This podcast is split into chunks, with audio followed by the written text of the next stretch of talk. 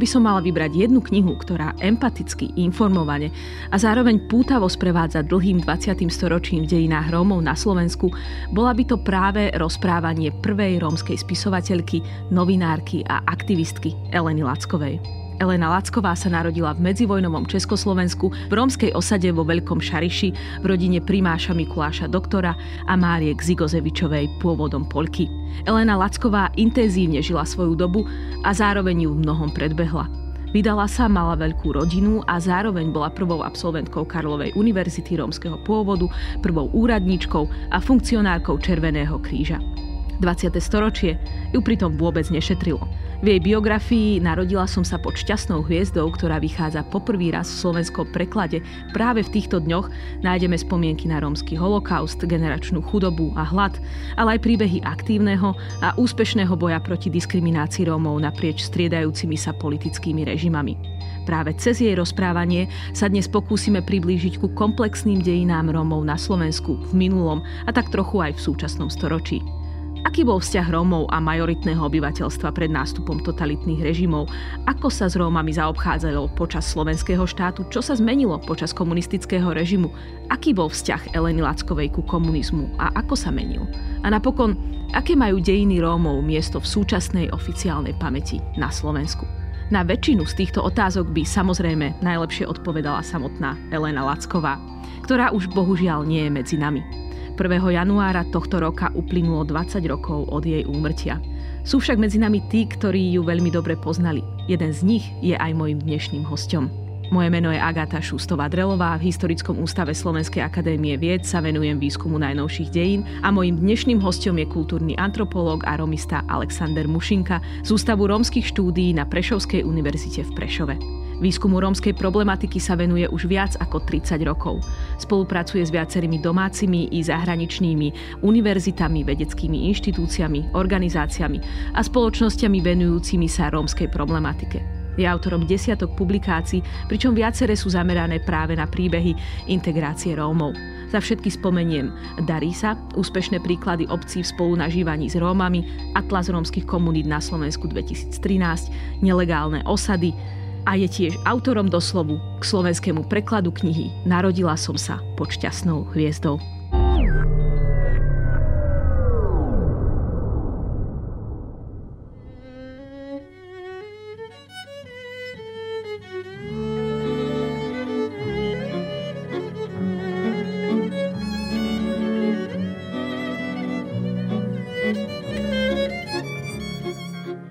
Moja prvá otázka je prečo? Totiž Posledná spomienka v závere knihy Narodila som sa pod šťastnou hviezdou bola zaznamenaná v roku 1986. E, kniha vychádza v slovenskom preklade až tento rok, teda v roku 2023. Ja prezradím, že ty si do Bratislavy prišiel na krst tejto knihy.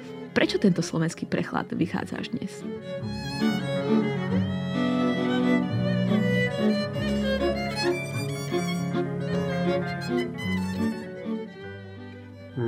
Dobrá otázka. E, bohužiaľ nie na mňa. Ono to má niekoľko rovín. E, tá knižka bola napísaná v 86. roku, respektíve ukonč- ako dopísaná.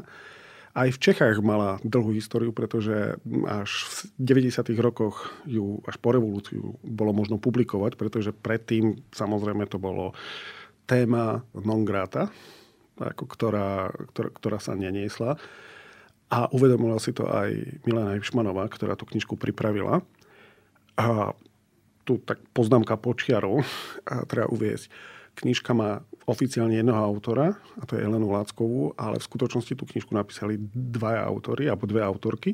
A je to Elena Lácková a Milena Hipšmanová. Elena Lacková dala príbeh, dala spomienky, dala emócie a Milena Hipšmanová to bravúrne zeditovala a pripravila do tlače.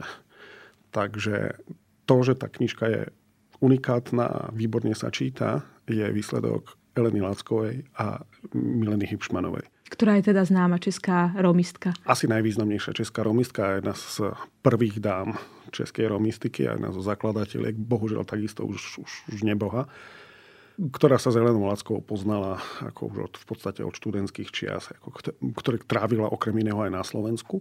Tam treba pochopiť aj e, záujem Hipšmana patrila do takej elitnej intelektuálnej vrstvy českej, pražskej a mala blízko samozrejme ku, ku nejakým západným myšlenkám vrátanie tej indológie a indických náboženstiev a rôznych vplyvov a filozofií. A to bol dôvod, prečo sa rozhodla študovať indológiu.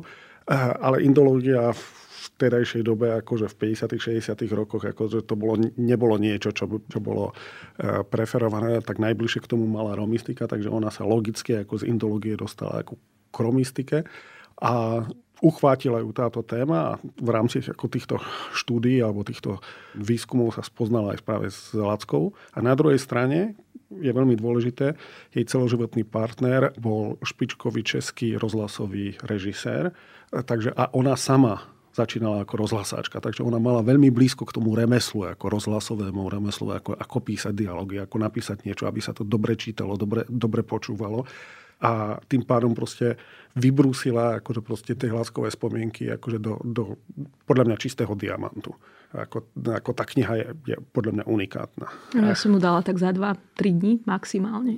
Takže no, ako tu, tu, to hovorím všetko, aby som vysvetlil ako ten vklad práve Hipšmanovej, ako ktorý, e, ktorý bol. Ale samozrejme, akože tá, tá rozhlasácká ako skúsenosť by nestačila, pokiaľ by nemala obrovskú empatiu práve k romským témam, pokiaľ by nemala obrovskú empatiu akože k Rómom, pokiaľ by neprežila desiatky dní, týždňov, mesiacov v romských komunitách, pokiaľ proste by si nezažila ten romský život, proste tak ten rozhlasácky by jej bol, ako nebol veľmi platný.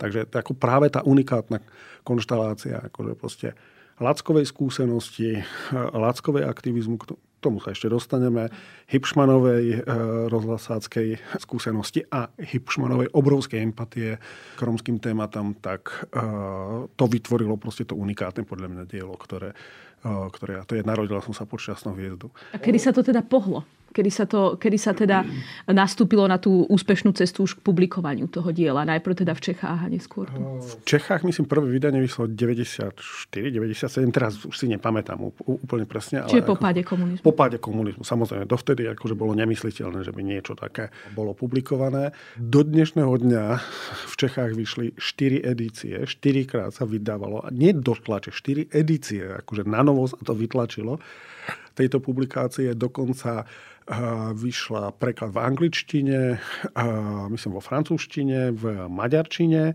a stále chýbali akože dva preklady, také podľa mňa úplne nosné. A prvý, a to je slovenský preklad a druhý rómsky preklad. No a vďaka vydavateľstvu Brak, ktoré, ktoré to vydalo minulý rok, teraz je Krst, na konci minulého roku to vyšlo, tak aspoň jeden, jeden ten tam pomyselne dlh voči tejto knižke a to je slovenské vydanie, akože ho už máme očiarknuté a už ostáva už len to, ten rómsky preklad.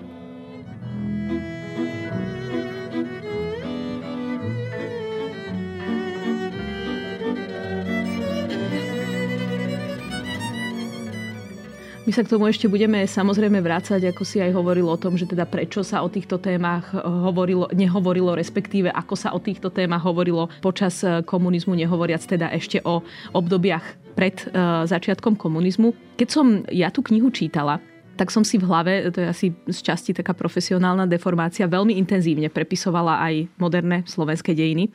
Či lepšie povedané, pripisovala kapitoly, ktorý v nich jednoducho akoby nemáme. Tie moderné slovenské dejiny sú ešte stále takmer výlučne dejinami etnických Slovákov, ale v takmer mikroskopickej miere dejinami tých, ktorí stáročia tento geografický priestor s nami zdieľali a zdieľajú. Zároveň však rozmýšľam, ak sa na to pozrieme z pohľadu Eleny Lackovej, vnímala by Elena Lacková príbehy Rómov ako súčasť moderných slovenských dejín? Dalo by sa to takto nejakým spôsobom kontextualizovať, alebo by to vnímalo ako, zni- ako zúženie? Myslím si, že by to vnímalo ako súčasť slovenských dejín, ako v tom význame slovenských dejín ako dejiny Slovenska. Pretože je rozdiel slovenské dejiny a dejiny Slovenska. To už si tu veľmi dobre naznačila. Slovensko nikdy nebolo, nie je a ako príslušník národnostnej menšiny dúfam, že ani nikdy nebude monoetnický štát. Vždycky to bola multikultúrna spoločnosť a nielen v etnickom smysle, akože e, výrazná, výrazná časť obyvateľov Slovenska sa nehlási, nehlási k slovenskej národnosti. Máme tu početnú maďarskú menšinu, máme tu početnú uh, rómskú menšinu, ukrajinskú, rusínsku. V minulosti tu bolo veľmi početná židovská komunita, ktorá bohužiaľ už tu takmer nie je. Nemecká komunita významná akože proste pre dejiny tohto regiónu. Takže ako tváriť sa, že tu, ako Poľska, Česka samozrejme, akože to, to, to, to je jasné. Tváriť sa, že Slovensko je monoetnický štát, ako je, je čistá ilúzia. V prípade ako z Láckovej a slovenských dejín Rómov, alebo dejín Rómov na Slovensku, tam je tá situácia trošku komplikovanejšia, pretože Rómovia na Slovensku, alebo v Československu, pretože hovoríme do roku 89 o Československu, a neboli vnímaní ako národnostná menšina, ako etnická skupina, boli vnímaní ako sociálna skupina. Sú to občania cigánskeho pôvodu. A obrazne povedané, tá predstava, predstava vtedajšej ideológie bola taká, že ako náhle sa Rómovia v tedajšej terminológie cigáni akože sociálne pozdvihnú na úroveň strednej triedy, v podstate sa plne vzniknú, asimilujú s, s okolitým obyvateľstvom, proste budú ob, akože, ako regulérni občania Československa.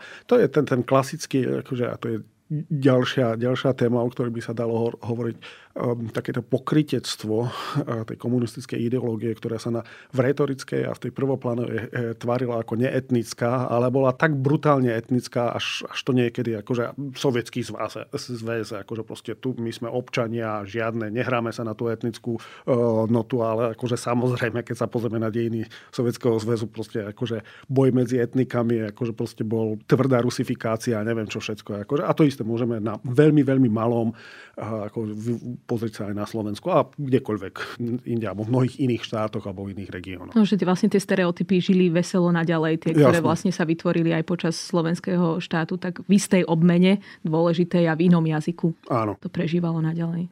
Ako v každom prípade, ja keď čítam tú knihu, tak mám dojem, že on akoby veľmi intenzívne reflektuje spoločenské dianie, cíti sa súčasťou toho spoločenského diania, takže tiež to, tiež to vnímam, aspoň teda z mojej malej znalosti tej, tej knihy, podobne ako ty hovoríš. A ešte jedna vec, ktorá, ktorú vnímam ako veľmi vzácnu v jej rozprávaní, je taká akoby konzistentné trvanie na nezovšeobecňovaní a nedémonizovaní a dáva si veľký pozor, aby e, vždy povedala, že teda boli tu bieli, ktorí diskriminovali, ale bol biely, ktorý nediskriminoval. Ako vnímala Elena Lacková väčšinové obyvateľstvo. E, samozrejme, ono sa to mení, lebo tá, tá, ten kontext sa menil, ale možno, možno identifikovať nejaké také akoby dôležité momenty, kedy sa, kedy sa ten vzťah nejakým spôsobom e, aj v jej prípade menil, kedy sa menil vzťah Eleny Lackovej, ale kedy sa menil aj ten vzťah Rómov a väčšinového obyvateľstva v tom kontexte Prešova? Tvoja otázka má dve roviny podľa mňa. Jedna tá, pr- tá priama, ktorú sa pýtaš, to znamená, čo by, ako by to vnímala Elena Lacková. A druhá otázka, pokiaľ vnímam tú Elenu Lackovú ako symbol, mm-hmm. aj v tvojej otázke ako symbol, že ako vnímať akože proste tie, tie, tie romsko-slovenské spolužitie ako v tej dobe, tak to sú dve úplne odlišné veci. Elena Lacková, ako som hovoril, ona nebola historička. Ona bola aktivistka, eh, človek, ktorý sa dostal z veľmi zlých eh, sociálnych podmienok až na Ehm, dalo by sa povedať, na, na úroveň strednej triedy, akože proste vyššej strednej triedy, akože predrevolučné obrazne povedané. Takže ako by ona vnímala proste tie, tie historické veci, nevieme. Nevieme to okrem iného aj kvôli jednej veľmi dôležitej veci. Keď občas prednášam, začnem trošku zo široka. Keď občas prednášam pre študentov etnológie, kultúrnej antropológie, histórie alebo čokoľvek, tak hovorím, ak chcete skúmať slovenské dejiny a prísť s niečím novým, to aby ste s pincetkou vyťahovali akože niečo, mena alebo udalosti, o ktorých sa v podstate nič nevie, alebo musíte prísť úplne s inými konceptami, akože proste čo sa dá, ale to je zase o niečom inom. A, a budete to mať veľmi ťažké, pretože budete musieť preštudovať kvanta literatúry, aby ste vedeli, čo už o tom je napísané a tak ďalej. Na druhej strane, príďte robiť rómske dejiny, šanca že natrafíte na niečo, čo už je spracované, je nulová a nespracovaných tém to budete prehadzovať vidlami. Ako aktuálne na Slovensku, keď neberieme mladého historika Ondreho Ficerio z Košickej Sávky, nie je na Slovensku ani jeden historik, ktorý sa venuje rómskym dejinám. Ako profesionálne. Moja partnerka Lucka Seglová, tá robí čiastočne akože historický výskum, historicko-etnografický výskum z Turca. Ale akože klasicky na historickom ústave nie je nikto. Sem tam sa niekto dotkne rómskej témy, ale aby rómskú tému spracovával, proste nie. V prípade rómskych dejín tam je problém, že množstvo z týchto interpretácií, ktoré sú zásadné, sa v tých klasických historických dokumentov vôbec nenachádzajú ako vôbec nezodpovedá tá, tá dobová historická spisba tej lokálnej realite, ako, o, o ktoré. Takže ďaleko viacej sa musíme spoliehať na nepriame ako zdroje na rôzne orál histórii, ktoré konfrontovať. A, a myslím si, že tam akože bez ako kultúrne antropologického dlhodobého výskumu, kde poznáme tie, tie, tie podhubie akože proste toho, kto, čo, s kým a prečo napríklad toto a prečo nie iné, ako čo sa nedočítate ako z historických materiálov. Proste bez, bez, toho, to ne, bez toho to nejde. A pokiaľ uh, ten kultúrne antropologický dlhodobý výskum v niektorých lokalitách nám odkrie taký tú, tú kultúrny, kultúrny horizont tej, tej, tej lokality, tak v prípade Rómov nám odkryje aj historicky. Práve tie, tie historické témy, tie historické pohľady, ktoré sú. To je niečo, čo, čo si myslím, že treba, akože nás, nás čaká na Slovensku, je to jedna z obrovských víziev. A bol by som rád, ak by ten aj podcast bol vnímaný do, znač- do určitej miery ako motivačný. Ako chcem apelovať na budúcich akože proste historikov alebo proste študentov histórie. Akože poďte no aj romským dejinám.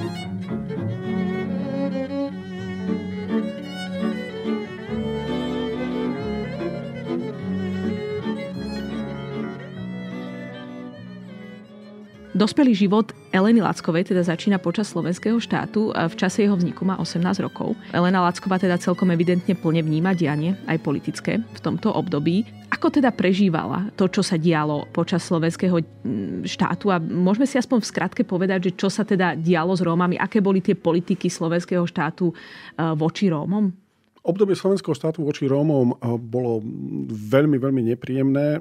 Samozrejme nedosahovalo také parametry ako v prípade, v prípade židovskej komunity, ako ktorá bola fyzicky zlikvidovaná vyvezením. Je to dané tým, keby som mal byť hodne pejoratívny, dobový slovenský štát, nie že nemal záujem, podľa mňa nestihol to pretože ak by nedošlo ku koncu vojny, ako myslím si, ako že Romovia by boli ďalší na rane, ako ktoré, ktoré, e, ktoré by išli. A Romovia zase na druhej strane oproti židovskej komunite akože nepatrili ako k tej finančnej elite, ako tam nebolo čo kradnúť. Ako nebolo čo im ukradnúť a vziať a rizovať a tak ďalej.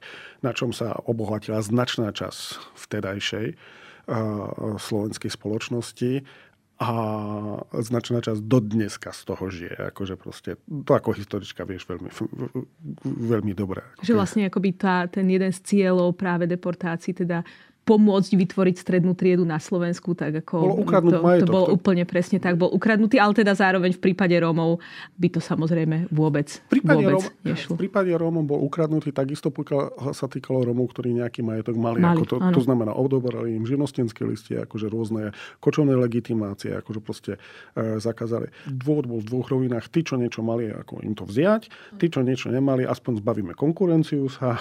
Akože proste každý človek, ktorý bude mimo, e, mimo mojej, ktorý mi nebude konkurovať o to lepšie. To znamená, v prípade židovského to je jasné, ako ukradnúť, arizovať tento majetok, akože, čo má ešte po 89. roku ako má krásnu konotáciu, že tento majetok, ktorý sa ukradol Židom a potom bol eh, po druhej svetovej vojne znárodnený, tak ako reštitúcie značnej časti, ako si si uplatňovali práve tí arizátori.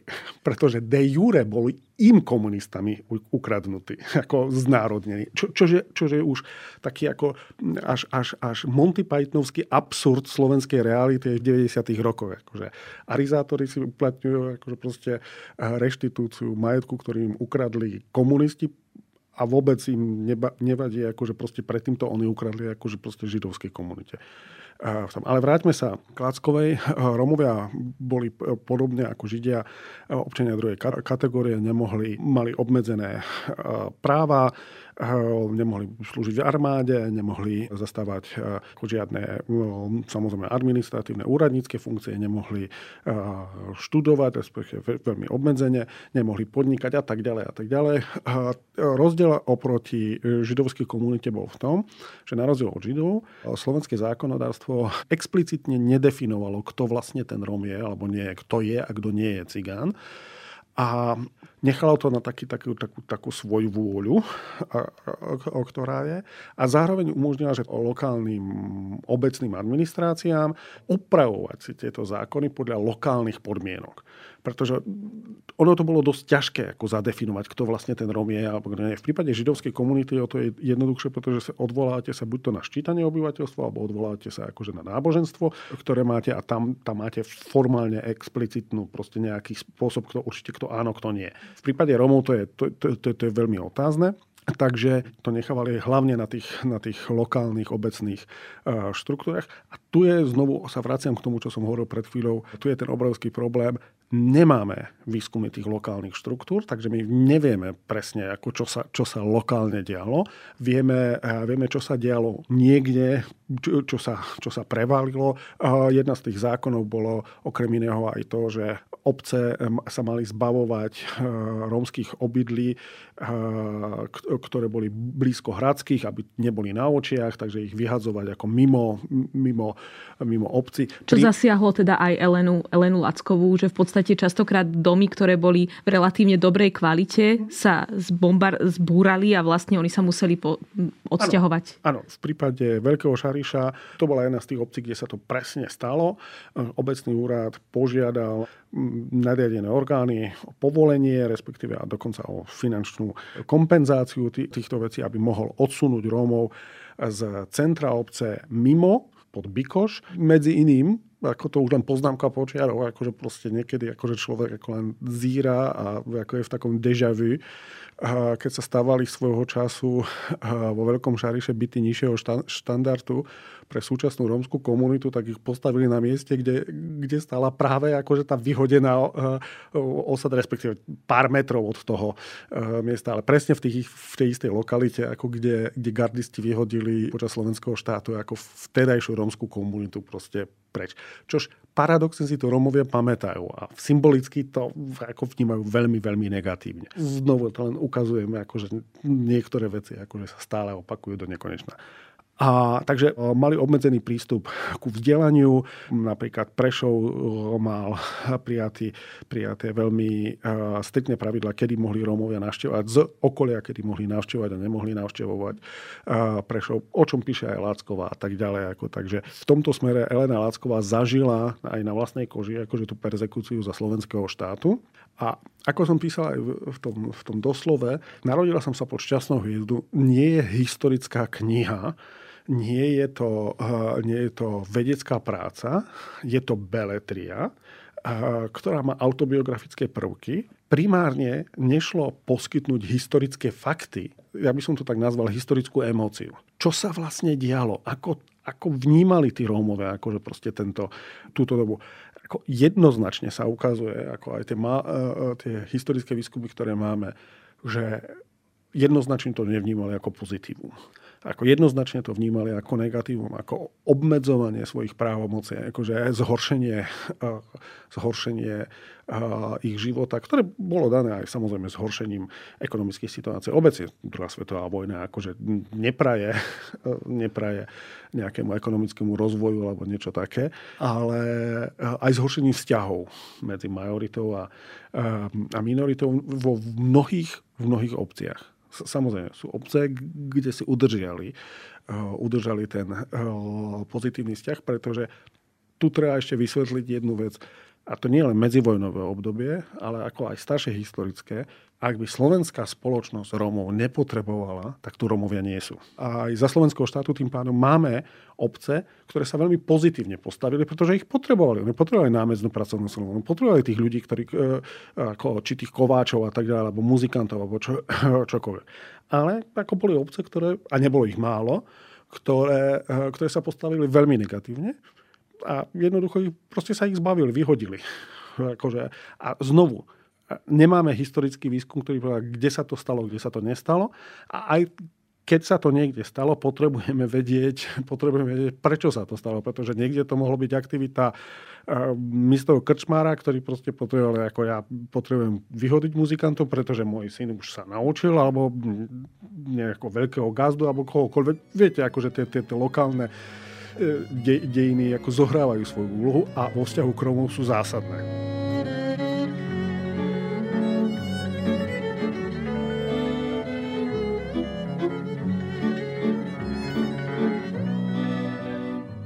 Ja myslím, že sa k tomu asi vrátime ešte aj v prípade, v prípade komunizmu. Samozrejme o tomto období uh, vojnového slovenského štátu by sa teda ešte dalo veľa, veľa rozprávať, ale teda uh, budeme sa musieť posunúť uh, ďalej a teda k obdobiu komunizmu. Z rozprávania Eleny Lackovej je teda jasné, že, že veľmi intenzívne dúfala, že, že príde zmena. To napokon bola akoby všeobecne rozšírená emócia, že teda s nástupom komunistov príde nová šanca pre Rómov.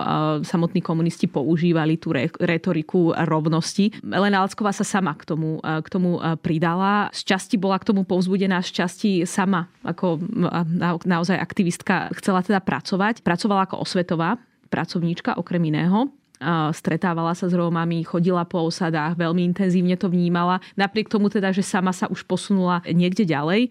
Ona v tomto čase získava prezývku rómska partizánka. Čo to, čo to znamená? Rómska partizánka znamená, znamená to, že ona už e, tesne po druhej svetovej vojne e, začala publikovať materiály alebo začala tvoriť literárne diela, divadelné hry s rómskou tematikou a s tematikou utrpenia Rómov počas druhej svetovej vojny. Jej prvá divadelná hra, ktorú napísala na konci 40. rokov, v 49. bolo premiéra, sa volá Horiaci cigánsky tábor a v podstate hovorí o utrpení Rómov počas druhej svetovej vojny. A divadlo bolo niečo, čo bolo všeobecne známe, čo to je, nebol to úplne nový, nový fenomén, bol akceptovaný a dal sa relatívne lacno a jednoducho zrealizovať. Ako urobiť divadelné ochotnícke predstavenie pár kulís, akože proste pár, eh, pár kostýmov, pokiaľ ešte ideme ako aktuálne.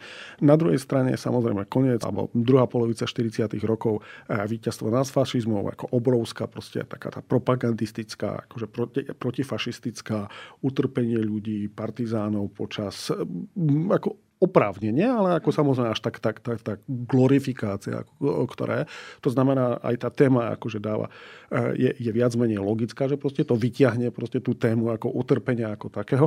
No a ako Romka ako o čom má hovoriť? Ako o utrpení partizánoch, keď nebola partizánka Jasne. v úrodokách, tak mm-hmm. hovorí o utrpení proste tých ľudí, ako ktorí, ktorí ako každodenné ich skúsenosti s gardistami a tak ďalej. A o tom napísala akože svoju, svoju hru. Takže ono to bolo logické podľa mňa vyústenie, aj keď popravde nevieme, či to presne až takto, takto, e, takto ona vnímala, ale každopádne akože tu tá linka, to previazanie akože na dobovú kultúrnu tvorbu je, je, je jednoznačné. Zároveň to veľmi rezonovalo medzi Rómami. Však, že oni v podstate malo koľko, viac ako 100 premiér, 100 teda predstavení v rámci tohto po celom Československu a ona opisuje teda, že naozaj, že veľa Rómov to vnímalo ako takú katarziu, čo je v niečom veľmi unikátne, lebo naozaj o tomto rómskom holokauste sa začína hovoriť až, až niekedy v 80 rokoch v tej väčšinovej spoločnosti a ona tú katarziu síce ideologicky trochu zafarbenú, ale predsa len je to teda prvá katarzia v, po, po samotnom rómskom holokauste. Jednoznačne, jednoznačne áno.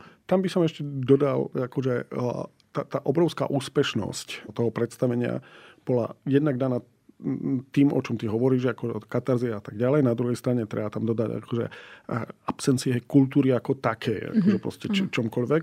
A tretie, a to zase poznám, ja, ja patrím k tej rusinsko-ukrajinskej menšine, ako ktorá tu je, ja si pamätám, ja som vyrastal práve od doby socializmu a komunizmu, ako, ktorý bol, nie, nie v 40. Až taký starých nie som, ja som 69 ročník narodenia, ale viem, že ke, kdekoľvek sa objavilo čokoľvek rusinské a ukrajinské, tak na to sme pozerali, pretože zrazu v tom dave toho Čechoslovakizmu, slovakizmu a tak ďalej sa objavilo dačo naše v úvodzovkách. Akože proste, tak tam ako si myslím, že je niečo, čo takisto zohráva úlohu akože v prípade Rómov a, a, ako, a samozrejme osídľovania pohraničia rómskymi komunitami a rôzne rómske, rómske obce alebo obce s rómskou komunitou, ako, ktoré sú tak, že tá, tá, to rezidua, že vidíme konečne niečo naše od našej autorky, proste ako s čím sa môžeme stotožniť, kde my môžeme ukázať, akože proste patríme akože do tej plejády akože štandardnej kultúry, ako, ktorá je v Československu, tak to zohrávalo takisto obrovskú úlohu. Ono tá hra, tá divadelná hra bola o Rómoch a, a bolo to už vlastne počas komunizmu tie predstavenia a zároveň ale tá, ten vzťah, ako si už naznačila aj v predošlých odpovediach, vzťah komunistického režimu k Rómom a k rómskej kultúre nebol pozitívny. Mohol by si k tomu ešte povedať viac, že vlastne ako to, ako to bolo s prístupom komunistov k, k Rómom? Prístup komunistov k Rómom ako tam sa podľa mňa dá, dá vnímať v niekoľkých rovinách. A na to sú lepší odborníci ako než, než ja. Akože proste, takže sa ospravedlňujem, keď budem veľmi zjednodušovať, možno niekde až, až, až ako budem sa miliť. Ale komunisti skutočne, myslím si, že v tých 50. rokoch, ešte v 40. 50. rokoch boli presvedčení, že, a to vychádzalo z tej, z tej marxismo-leninskej ideológie o vlastníctva výrobných prostriedkov, a akože, že tá etnická rovina nezohráva úlohu. A že ak sa zmenia akože, ako sociálna situácia, ak sa zmenia vzťah výrobným prostriedkom, myslím, že tak sa to vtedy definovalo, ak dáme tým ľuďom materiálne statky vo všeobecnosti, tak tu bude paráda.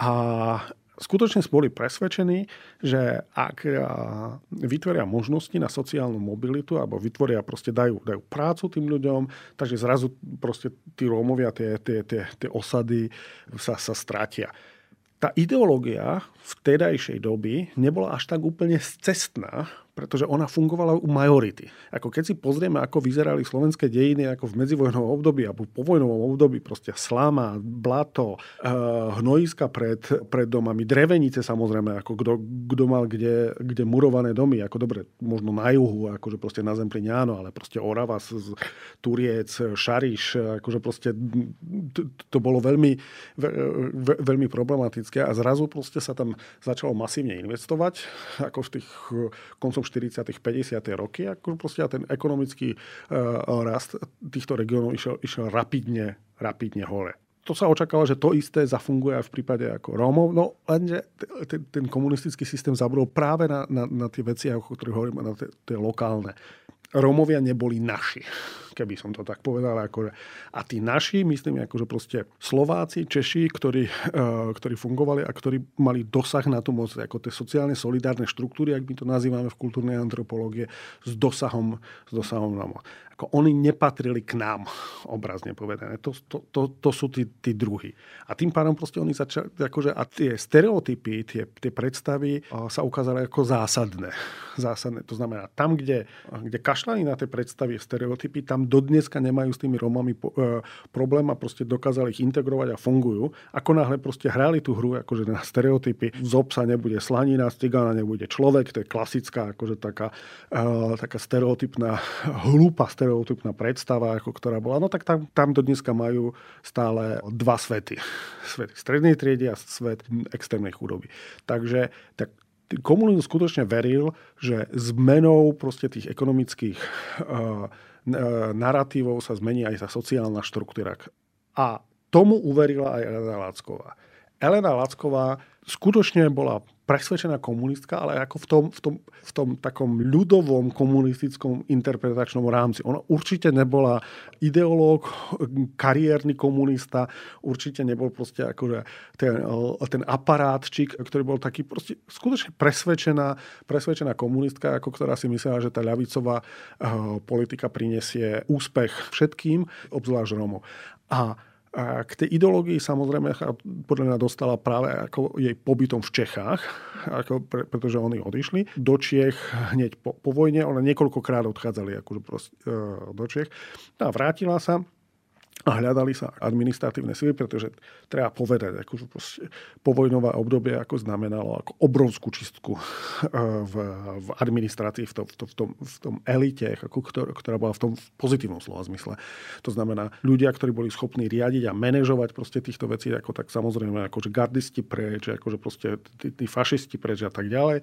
No lenže po krátkej dobe akože prišli komunisti a teraz buržázia preč a tak ďalej. Proste ako kvalifikovaných ľudí schopných ich riadiť a na loka- byť na lokálnej úrovni. Proste uh, spoločnosť bola ako šafránu. Do toho obrovského očakávania prichádza Elena Lackova, čo sa samozrejme aj miest, uh, ako dobovej, dobovej štruktúre hodilo. Uh, máme tu aktívnu, vzdelanú Rómku, čož je dobrý PR a dobrá záležitosť, prečo to nevyužiť? A ona má ešte záujem.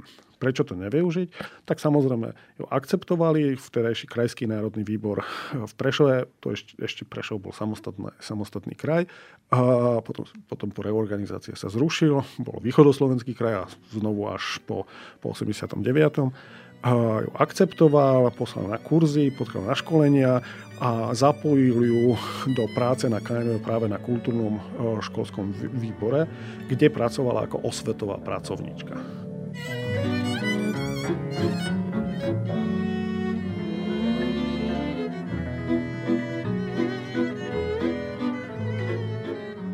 Zároveň ten jej vzťah ku e, komunizmu, e, ku komunistickej ideológie sa veľmi dynamicky vyvíjal a to, to vidno v tej knihe, že ona neustále reflektovala to, do akej miery tá rovnosť na úrovni retorickej bola reálne premietaná aj do, do praxe. E, môžeme, ten čas sa nám kráti, ale mohli by sme aspoň tak v skratke povedať, ako sa teda vyvíjal tento jej vzťah komunizmu, ako to reflektovala, aký mala z toho pocit, aká je tá, tá, tá, tá konečná emócia na konci tých 80 rokov potom. Ja by som povedal, že jej vzťah k komunizmu sa nevyvíjal, ale komunizmu sa vyvíjal.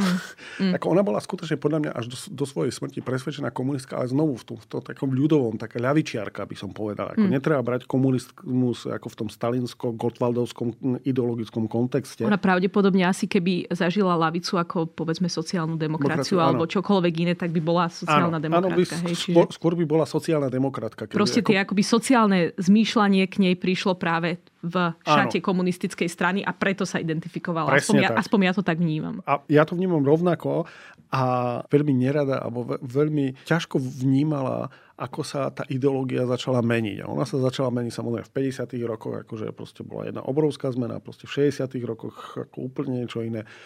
Normalizácia, ako samozrejme zasa, zasa niečo iné. A už v tých 50. rokoch narazila, narazila aj na úrovni kraja.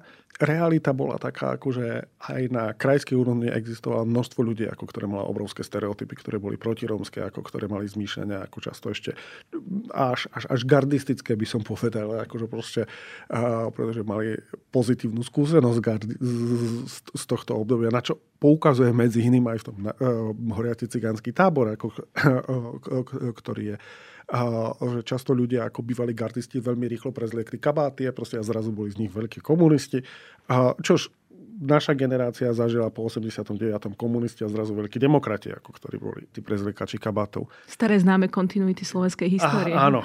Čož ona vnímala veľ, veľmi negatívne, čož logicky vyústilo ku konfliktu a konflikt znamenal, že proste ona odišla, odišla z, e, z tejto pozície, odišli do Čiech tam samozrejme úplne iná situácia bola. Tam okamžite zamestnali ako znovu akože na kultúrnu, kultúrnu referentku, e, ktorá bola, ale potom sa znovu, e, znovu vrac, vracia v 60 70 rokoch naspäť akože na, na Slovensko.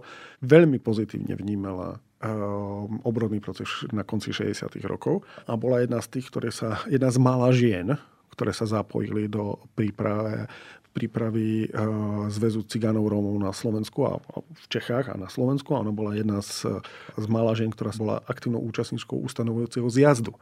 A bola ako aj v štruktúrach tejto organizácie, ktorá krátko existovala až do uh, jej likvidácie komuni- uh, normalizátormi v, na začiatku 70. rokov, v 73. akože to, to, to zrušili. Takže ona bola aktívna účastníčka toho a verila, že sa, sa môže rozvíjať. Akože nie len ako v tej sociálnej, ale ona bola veľmi silná aj v tej, v tej etnickej rovine. To znamená, akože rom, romština ako jazyk, ktorý proste má uchovávať tú, tú rómskú identiku, to, to, to romipene, akože proste tu, to je niečo, čo, čo veľmi podporovala. Aj keď tam si myslím, a to je vec na, na ďalší výskum, je niečo, kedy ona bola v takom až možno mierne schizofrénnom postavení, pretože na jednej strane ona chcela, aby sa sociálne akože, e, ako zvyšila tá úroveň Rómov a uvedomila si, pokiaľ sa má sociálne zvyšiť úroveň Rómov, tá majorita sa tak jednoducho nezmení, potrebujeme sa prispôsobiť tej majorite, potrebujeme sa naučiť poriadne hovoriť po slovensky, to znamená, nehovorte s deťmi ako doma e, rómsky, pretože budú mať stiaženejší kariérny postup alebo proste možnosti uplatnenia, akože a musia sa vz vzdelávať, pretože bez vzdelania to nejde, no ale vzdelávanie je zase akože čiste majoritné, akože toho romského tam nie je, do tam nie nie je skoro nič. A na druhej strane ako si uvedomovala, akože, že tá aj pod obrovským vplyvom Mileny Hipšmanovej samozrejme si uvedomovala, že romština je legitímny jazyk ako ktorýkoľvek iný, že Rómovia majú legitímnu kultúru ako ktorákoľvek iná a, a že predstava, že ona zanikne, úplne, úplne pre ňu bola nepriateľná. A to, to je niečo, čo, čo bolo podľa mňa v takej, uh, v takej vzájomnom, vzájomnom spore ako u nej. Akože kde, uh, kde ešte tá snaha o prispôsobenie sa naráža, naráža na tú druhý tlak o zachovanie si e, svojho tradičného ľudového a tak ďalej. A to je niečo, čo, čo, čo nájdeme v mnohých iných etnikách a, a národoch, nielen nie len v prípade Rómov. Ale v prípade Lackovej tá, ako, to, to, to bol obrovský, obrovská zmena, alebo obrovský, obrovský problém. A hm, s tým v podstate prichádza do 80. rokov, kedy už je v dôchodku. A s týmto nastavením eh, prichádza do 89. roku, do revolučného kde jednoznačne, jednoznačne sa postaví na to, akože my sme samostatná národnostná menšina, Romovia sú samostatné etnikum, na, také isté ako, ako neromovia, ako, ako Slováci, ako Maďari, ako čokoľvek iné. Máme právo, neviem právo, ale v úvodzovkách aj takú morálnu povinnosť proste udržavať tú našu kultúru, kultúru akože, a, min, akože kultúru našich rodičov a starých rodičov, a rozvíjať to a tak ďalej. Takže proste v tých 90. rokoch jednoznačne jednoznačne sa postavila akože na, na tú e, etnoemancipačnú e, stranu a, a takú tú aktivistickú proromskú kultúrnu rovinu. Samozrejme, Rómovia a 89.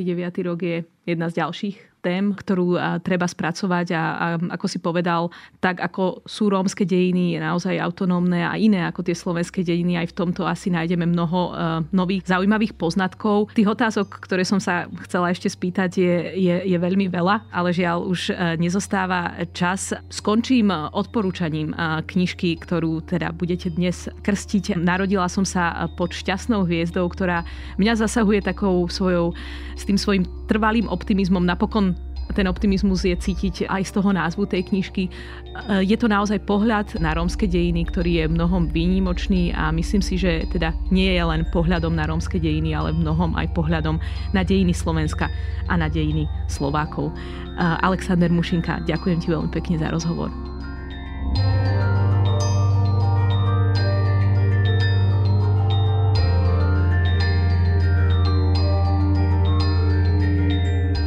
Počúvali ste Dejiny, týždenný podcast denníka SME a historickej reví, ktorý vychádza vždy v nedeľu. Nájdete ho vo vašej obľúbenej podcastovej aplikácii alebo na sme.sk lomka dejiny. Ak sa vám podcast páči, môžete ho v podcastovej aplikácii ohodnotiť, pomôžete nám ho tak dostať k viac poslucháčom a poslucháčkam. Ak nám chcete zanechať odkaz, napíšte nám na mail na dejiny zavináč sme.sk alebo sa pridajte do podcastového klubu denníka Sme na Facebooku. Som Agáta Šustová-Drelová a na tejto epizóde sa spolu podielal aj Viktor Hlavatovič.